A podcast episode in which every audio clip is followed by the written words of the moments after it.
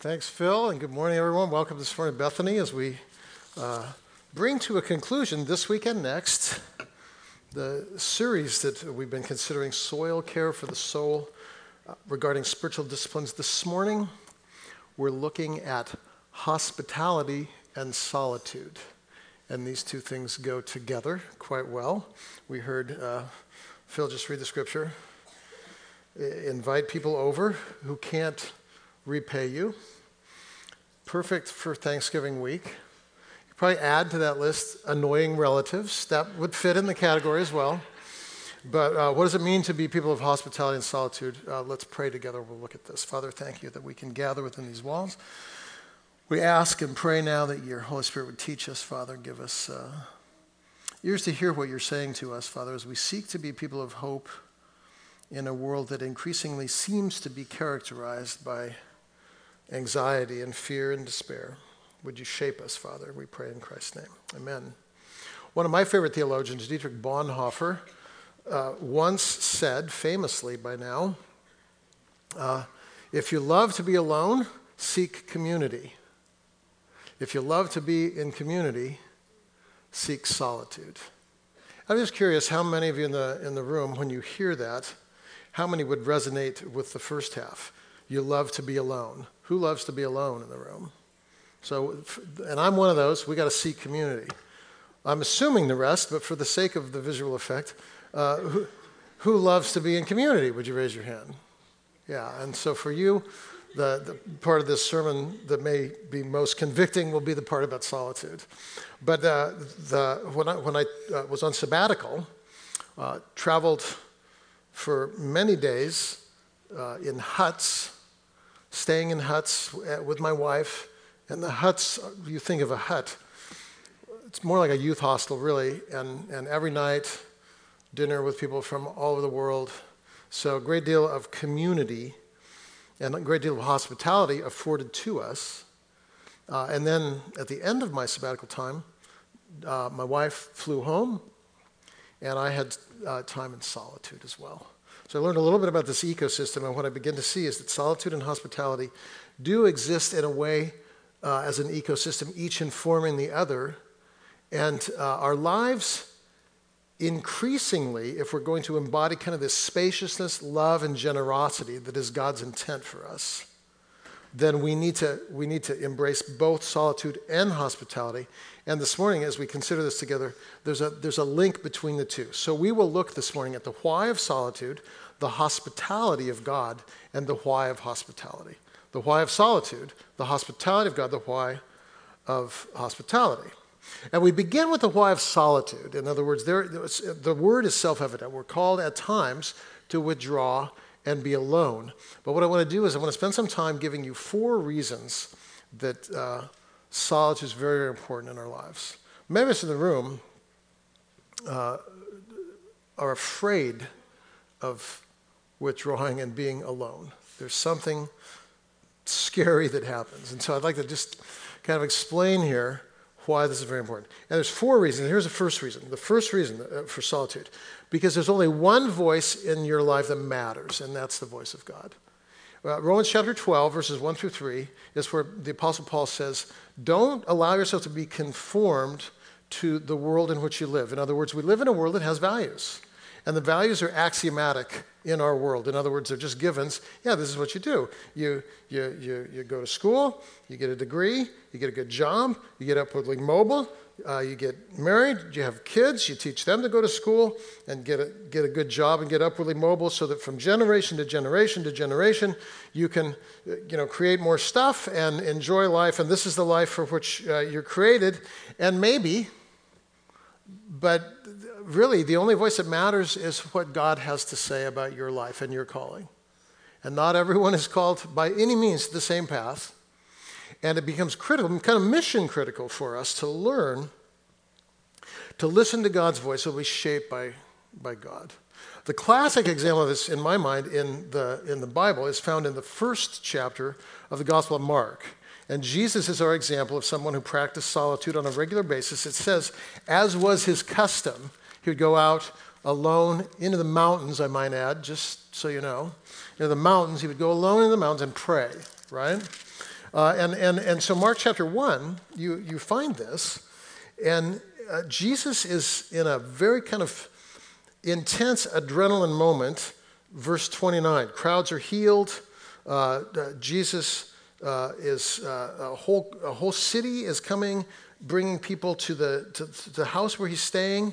And there's a woman there who's sick, and he, and, and he healed her. And when evening came, they began bringing to him all who were ill and demon possessed, and the whole city had gathered at the door. He healed many who were ill with various diseases, uh, and he cast out many demons. And early in the morning, while it was still dark, Jesus got up, left uh, the house, went away to a secluded, secluded place, and was praying.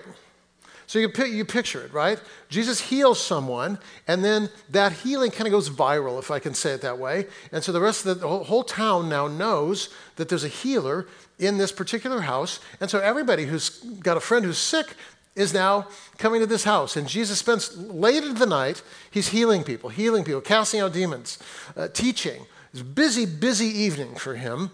And this is kind of from a quote unquote marketing perspective, building momentum. Does this make sense? So that the next morning, there's an even larger crowd than there was the night before. Every politician would love this, right? Some pastors would love this, but apparently not Jesus. Because what happens is the whole, it says, the whole town, a great multitude is at the door. Simon Peter uh, goes to Jesus' room. Jesus isn't there. Where's Jesus? Well, Jesus comes back from the, from the prayer time out of the wilderness, and P- uh, Peter's a little annoyed with Jesus. Jesus, everybody's waiting for you. Come on. It's another day of ministry. Here's Jesus. We're leaving.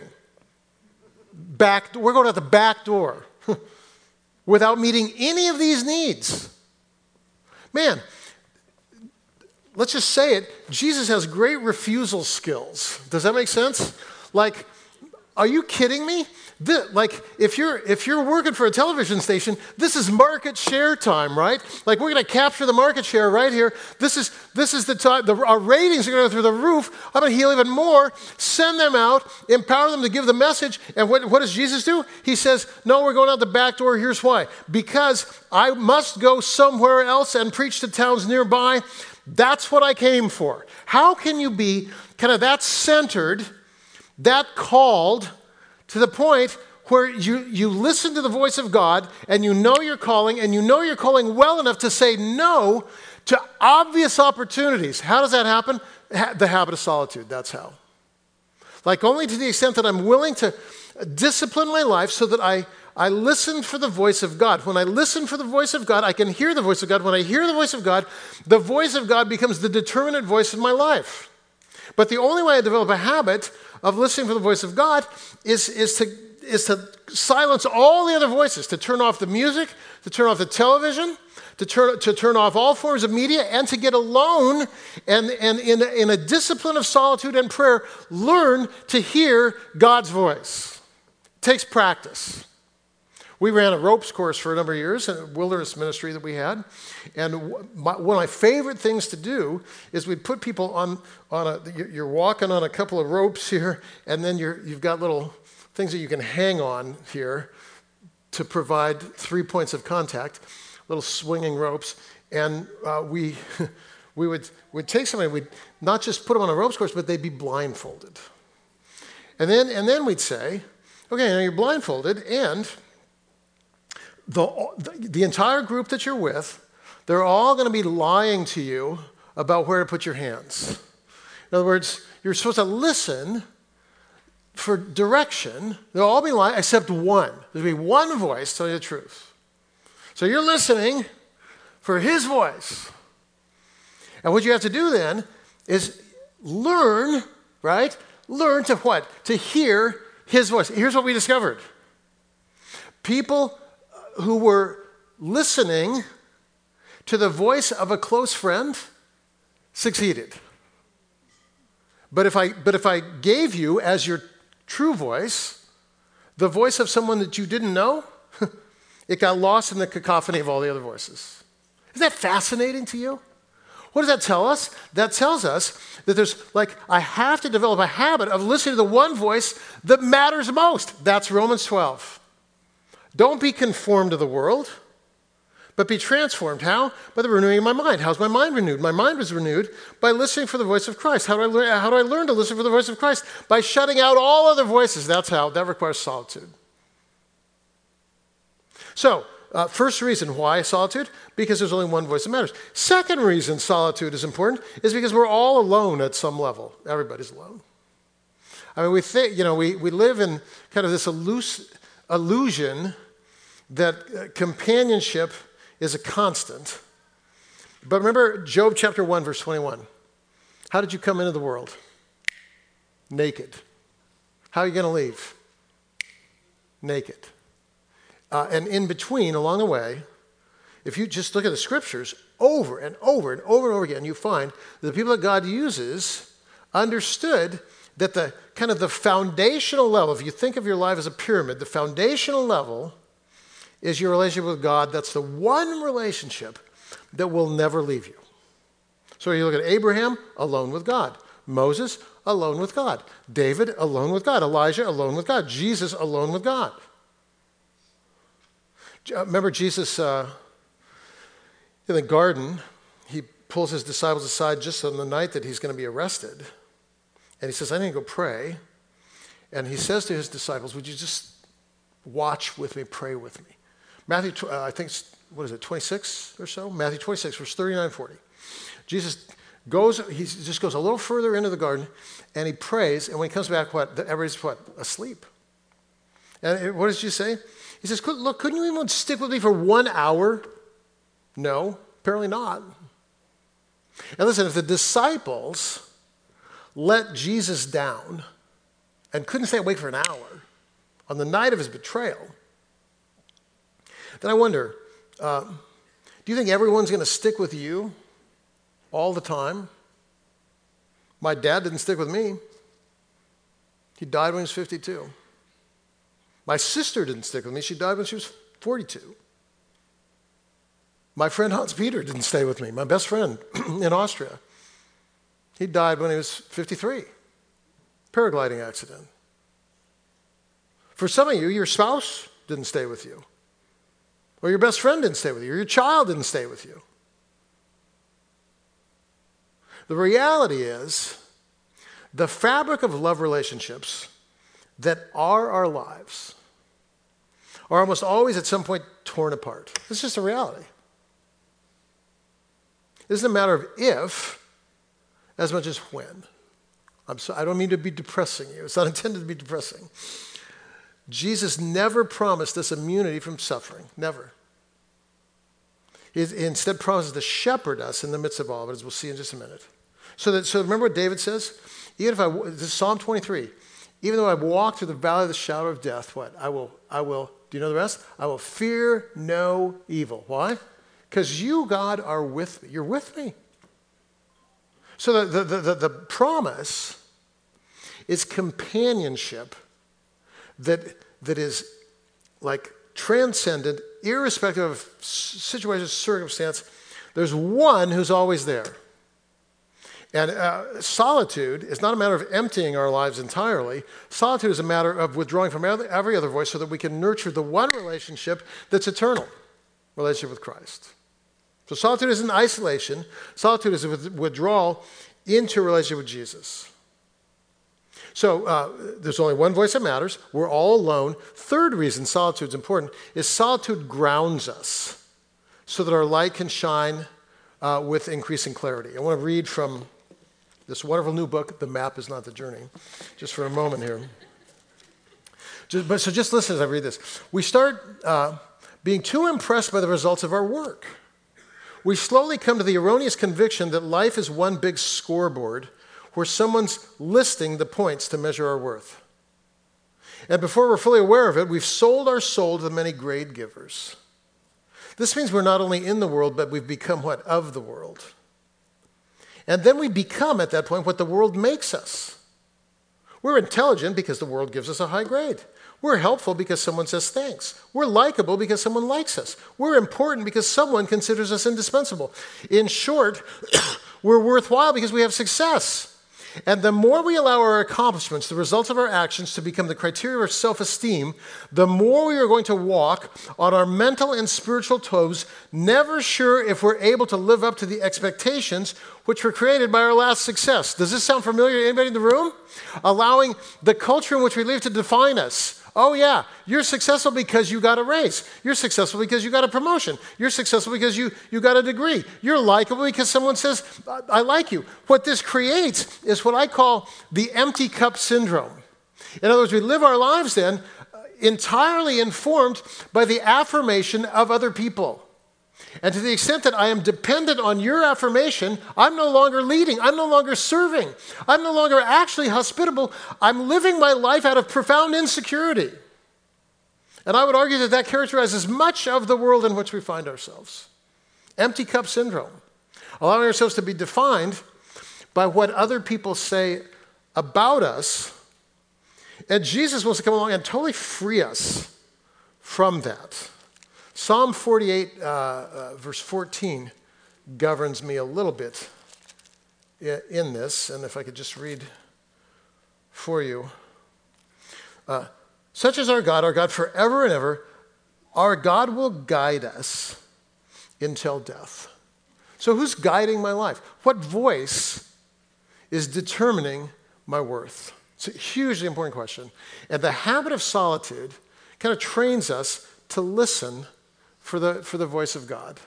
And when we listen for the voice of God, then we have what it takes, right? We're, we're, we're, we're not now directed by the many, many voices of culture, which, by the way, are often contradictory anyway. We're directed instead by the voice, by the voice of God. Um, and then finally, here, this is kind of the caveat, the warning that comes on the label of solitude. Solitude reveals the darkness of our hearts. Like when you really ask people, hey, why do you resist getting off and being alone? People will say, you know what? I, alone is hard. Because when I get alone, uh, voices of shame and guilt and condemnation start echoing around in my. How many? Anybody identify with this in the room? Yeah, yeah, yeah. So it's, like, it's kind of hard to be alone because I, I don't like being alone because I don't like what I hear inside. And, and, and, so this is why most people say, and most people do say they're afraid to be alone. And by alone, again, we mean alone. Not, it means no phone, no music, no books, no TV, just you and God and your thoughts. It's there. We often hear these dark voices voice of shame, voice of condemnation, voice of anger, bitterness, rage, lust.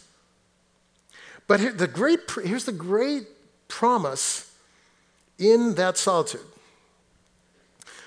I, I, I step away from all the other voices and I'm moving toward God's voice.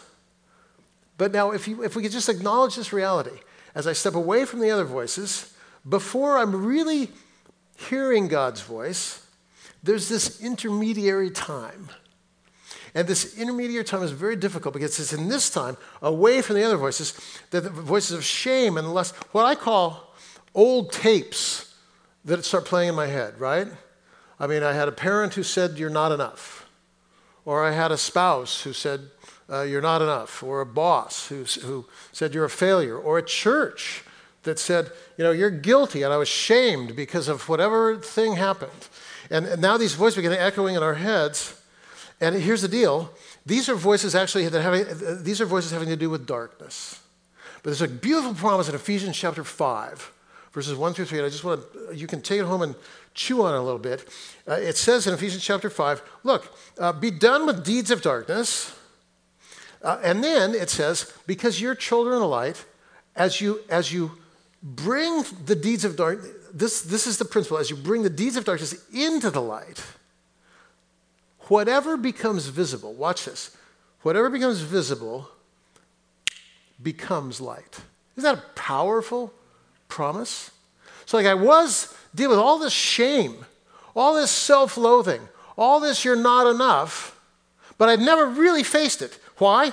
Because I, I, I never, I, there was never any solitude in my life. And so these voices that, that needed to be dealt with, they remained lurking deep inside of me, and I just went to parties. and, and, and got my cup filled with the affirmation of other people. But now, as I begin to practice the discipline of solitude, in this intermediary stage, when I'm no longer listening to the surrounding voices, but not yet hearing God's voice with, with adequate clarity, what enables me to ultimately hear God's voice is right here, all this, all this darkness. We need it. We need to face that darkness because whatever was in the darkness and is brought into the light, whatever is brought into the light, literally becomes light. So in my own story, you know, as my, as my dad died and I kind of went into this deep depression, like in that depression is where all these voices of inadequacy and shame began echoing around. And that became the very fertile soil where I heard a sermon on Jeremiah chapter 9 and a pastor saying, God wants to be, listen, your very best friend. God be your best friend. And that I was so hungry for that in that moment that the soil of my heart was fertile to receive that invitation to make knowing God the number one priority in my life. And I would say it changed the course of my life forever. But, but the beauty of knowing companionship with Christ came on the far side of kind of that very dark season, do you see? That was this kind of forced solitude when my dad, who was my best friend, died. So, don't be afraid of solitude because what happens is in your solitude, you meet what is the second truth we consider this morning. In your solitude, you, you learn to accept the hospitality of God. That's what happens in your solitude. Learn to accept the hospitality of God. The great example of this in the Bible is the prophet Elijah. And if you know his story in uh, 1 Kings chapter 18, Elijah in the nation of Israel is confronting uh, the leaders of Israel who, on the one hand, want to worship Jehovah, but on the other hand, are also drawn to the pro, like the false gods of Baal. So the, the, leaders of the nation are wavering between uh, uh, Jehovah and Baal. And if you know the story, uh, Elijah cha- basically challenges the, the, the leaders uh, of, who are worshiping Baal to a contest. It's like a, like a, like a power play, right? Where he says, okay, uh, we're both going to build an offering on this mountain, and uh, uh, we'll put some wood uh, on a, on a, in a kind of fire pit. And uh, Baal, you call out to your God, and if uh, your God lights your fire, then that's the true God. I'll call out to my God, and if my God lights the fire, that's the true God. You guys, most of you know the story. For those of you who don't, it's, the story's hysterically funny, actually, because, because uh, you could just picture Elijah sitting in a lounge chair, is how kind of I see him, as, as these prophets of Baal are like they're trying to impress their, their gods by mutilating themselves and like all day long they're calling baal come down with your fire. Come on come on you know and there's nothing's happening. And, and then elijah says hey what's up with your gods you know? Are they on vacation? Is it time off? Are they sick today? You know what's going on? And then elijah pours water you know seven tubs of water on the wood to get it good and soaked. And then he just offers a prayer. He says god my paraphrase, right? But God, show them your stuff. Boom! All like the wood is gone. Just immediately turns to ashes. So then, you know, Elijah says to Israel, who's now persuaded that um, Jehovah is God. So Elijah says, So kill the false prophets. You know, and 400 prophets dead.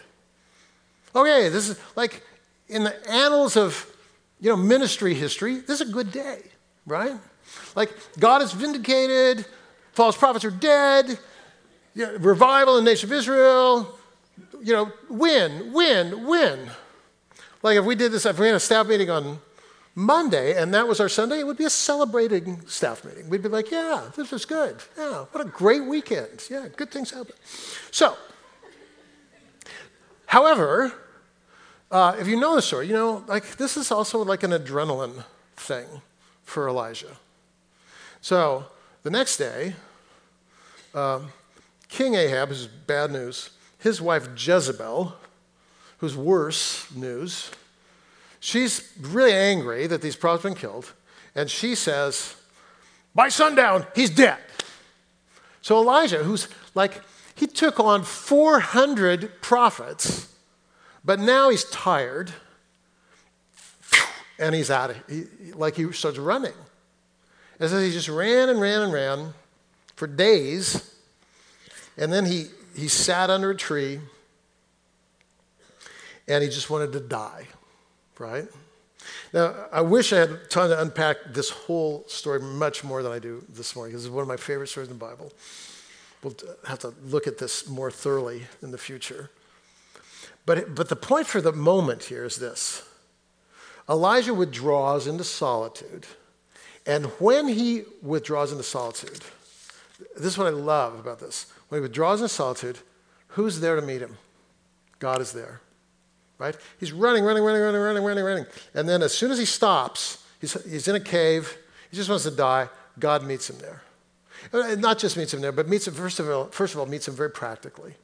He says, Elijah, you're hungry, man. You know, you, you know, you say you want to die. You don't want to die. You just have low blood sugar right now. So have a cookie. Have, some, have, have a cookie and some milk. It makes everybody happy, right? And so then Elijah eats, and then he takes a nap. Take a nap. And then he takes a nap, and then he wakes up, have another cookie. And then he eats a little bit more. And then God says to Elijah, Elijah, what are you doing here? And Elijah pours out his heart to God. And it's just this beautiful, poignant moment. But here's the point Psalm 139. Where, it's a rhetorical question asked by David. Where can I run from your presence, God? Where can I, like, even if I wanted to be all alone, where there is not even God, so that, so that my, my condemning thoughts or my arrogant thoughts or my ambitious thoughts could just echo around in my head and determine my life, where can I go, God, that you're not there? And it's a rhetorical question. The answer is what? Nowhere. Everywhere I go, God is there. Why? Because God wants to meet us and is willing and able profoundly to offer the perfect space of hospitality for my soul. In whatever condition my soul is in, God meets me there. I love that. Are you discouraged? God will meet you there. Feeling condemned? God will meet you there. Filled with shame? God will meet you there. Overwhelmed with your success? God will meet you there. Want to quit your job? God will meet you there. This has been the way of it throughout history. All the saints live a life that testifies that God meets them in their point of darkest need. Every, everyone. Moses, Abraham, Jacob, Jesus, Jeremiah, Elijah, Dietrich Bonhoeffer, Sophie Scholl, Jim Elliot, Dorothy Day, Mother Teresa. they all suffered. And none of them ever said that because they followed Jesus, their life was easy. No, no. This is what they said. Not that life was easy, but that they were never, ever what? Alone. Never alone. Yeah. That's the point the good news, that is the gospel, is not Jesus saying, hey, come to me, and I'm going to wrap you in cellophane so you never have to suffer again. The good news of the gospel is this come to me, and I will be your companion through the valley of the shadow of death, in sickness and in health, in riches and in poverty, for better and for worse. Why? Because I, Christ, am your husband. and I'm entering a covenant. I will never leave you. That's the hospitality of God. So here's what happens we practice solitude. In our solitude, we discover the hospitality of God. And then, because of the hospitality of God, we enter into our calling to be hospitable people. And that's the why of hospitality. We're hospitable because God was hospitable to us. Um, 1 Thessalonians chapter 2, verse 8 is where the Apostle Paul says, uh, We were delighted when we were among you in Thessalonica to share with you not only the gospel, this is one of my favorite verses, to share with you not only the gospel, but what? Our very lives. That single verse uh, determined uh, like a six or seven year period in my wife's life and mine as we practiced a radical hospitality ministry. We, it was called Aletheia Fellowship. We lived east of Mount Vernon, up uh, in the Cascades, right by the, the doors of North Cascades National Park. And what the reason we went there is in the 80s, when kind of cable TV and televangelists were growing in popularity, uh, every, everybody who was like known on television was also guilty of some kind of a scandal at the time. There were sex scandals, and there were money scandals, and there were power scandals. And so uh, we were finding Friday Harbor, where we lived, that the gospel had lost its credibility because it was like a talking head up there, but behind the curtain was corruption everywhere. And we thought to ourselves and prayed about it, you know, how amazing would it be uh, to open our home, literally open our home and have people at our dinner table so they could understand that the teaching that is happening isn't just divorced from life, but that the teaching is like there's implications. It changes the way we relate to people. It changes the way we raise our children. And so, you know, it was not uncommon for seven years for us to have 30 people at our dinner table. And by the way, not people of our choosing. Like it, it was open season, anybody could come. And so we had uh, annoying people come. and we had demon possessed people come. And we had arrogant people come. We had rich people come. We had poor people come. We had all kinds of people come. And this is, this is radical hospitality. And I'll just tell you uh, when you practice hospitality in this manner, there's a cost and there's a, there's a joy. There's a cost, there's a joy. I'll give you uh, examples from two different Christmases. The, the joy is uh, you find people reciprocating that hospitality in remarkable ways. I spoke one year uh, at Mount Baker Ski Area on Christmas Eve. The conference ended on Christmas Eve day. And then we had to drive back down to Bellingham, down to Mount Vernon, and then back up the other way. And uh, on the way down, uh, I hit some black ice and got in a little, uh, it was little, but a head on collision. Got a little head on collision, right? And uh, uh, the, it was a Volvo, and I had a Volkswagen Fox, and this Volvo. We, we hit, and the Volvo, just the little grill on the lights fell off. That's the only damage to the car the Volkswagen Fox crumpled the entire engine well, and it was our, my car was rendered undrivable, right? So we had to call a tow truck and wash and patrol, and you know we were supposed to be home by two, and make a long story short, we got home at 11 p.m. We got people in our house from Australia, from Germany, from Sweden, from Vietnam, and we were going to cook them Christmas dinner, and we're not home till 11 p.m. And this is before cell phones, so they didn't, I don't know what, if they knew where we were or whatever. We get home, we're exhausted. We got three little kids in the back seat, everybody's tired. You know what? They waited for us.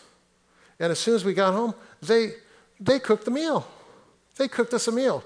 And so it's early on Christmas morning, like one in the morning.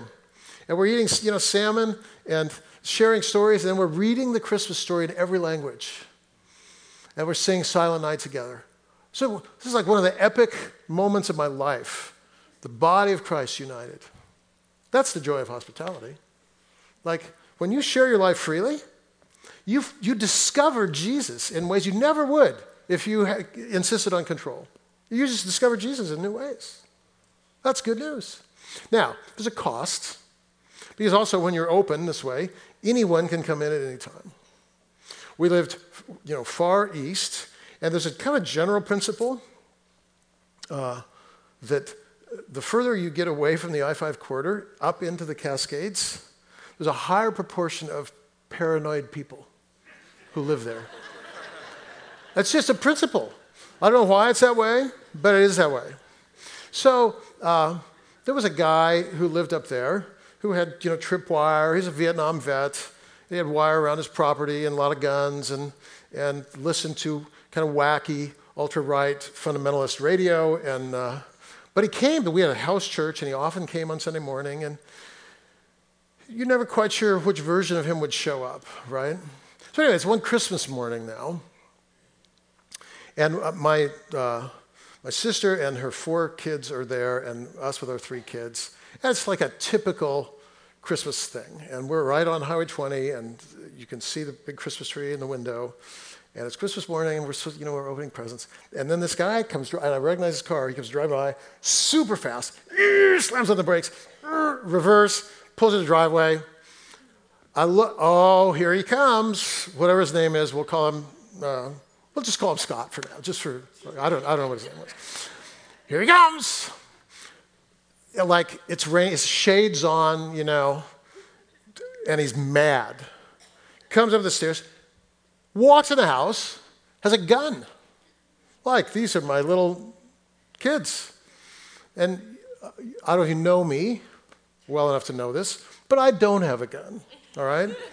never did, never, probably never will. Uh, so he's got a gun, and he goes, Ah, I knew it, I knew it. He's still got his shades on.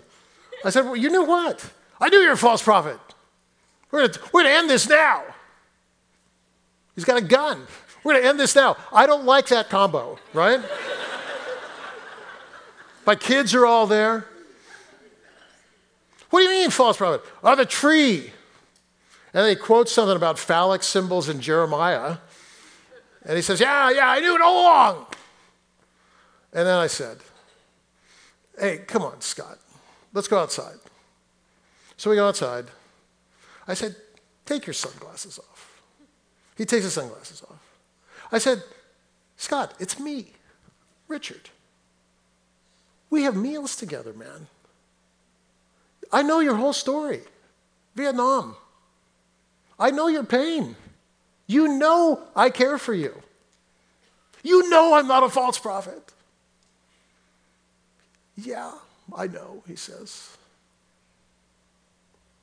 I'm sorry.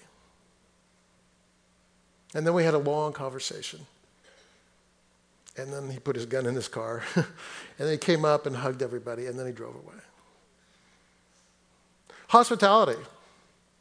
Like, what does that mean? Well, you know, Phil read it. It means making space in our lives, not just for people who look like us, think like us, act like us, earn like us, talk like us. Hospitality means making space for whoever God brings whoever God brings. The lovely Swedish Australian couple who waits up for you and cooks the meal. Yeah, that's hospitality. The wacky tripwire guy with a gun. Yeah, that's hospitality too. Real change, hospitality. Homeless shelter here,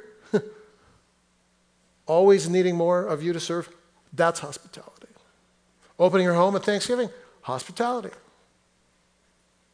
Uh, but Jesus says the best hospitality is going to be, watch this, hospitality where you are serving others out of a full cup. That's going to be the best hospitality. And, and, and, and so, yeah, wow, I want a full cup. Where do I get a full cup? Solitude. That's where. By, by stepping away from all the media, all the, all the, all the, all the news, all the physical contact with others, and, and practicing solitude. Uh, for some of you, your daily solitude practice could actually be your commute. It could be your commute. There's increasing time for solitude every day. so this is a great, what an, what an opportunity to t- you know, turn the radio off and practice solitude. And by practice, I mean, for me anyway, like I have my devotions in the morning, Bible study, and I then I try and write a verse down, one verse from my thing, and then I just will meditate on that while I'm alone. Well, and for me, it's running here or hiking up the mountains. But there's a daily solitude. There's a daily short solitude. For me, there's a weekly longer solitude, often, not every week, but often, where I'll go out skiing alone or hiking alone or uh, just walking alone or running alone on a good long run. Solitude. But it's not, al- it's not alone, it's with God to fill this cup. And then for some of you, and for me, uh, two or three times a year, I try and get out for an overnight as well. Uh, and for me, preferably not a motel, but on the ground somewhere. Solitude fills the cup. Why? Because I'm saying no to all this, and I'm coming now with, an, with, a, with a cup filled with weird thoughts banging around my head, and I'm saying, Jesus, would you replace those thoughts with the fullness of Christ? And now I'm able to go into my world and serve and be the presence of Jesus, which is your calling every single day and available as you enter into the rhythm of solitude and hospitality. Let's pray. Father, we're so grateful that uh, uh, in a thirsty world, you have filled our cups. And our prayer now, Father, is that you would give each of us with clarity next steps to take in the, in the discipline of solitude and the discipline of hospitality in order that we might serve one another in love and, and, and live lives that are spacious enough to invite others in. Uh, would you speak to each of us now about next steps we must take? And we'll thank you for that as we pray in Christ's name. Amen.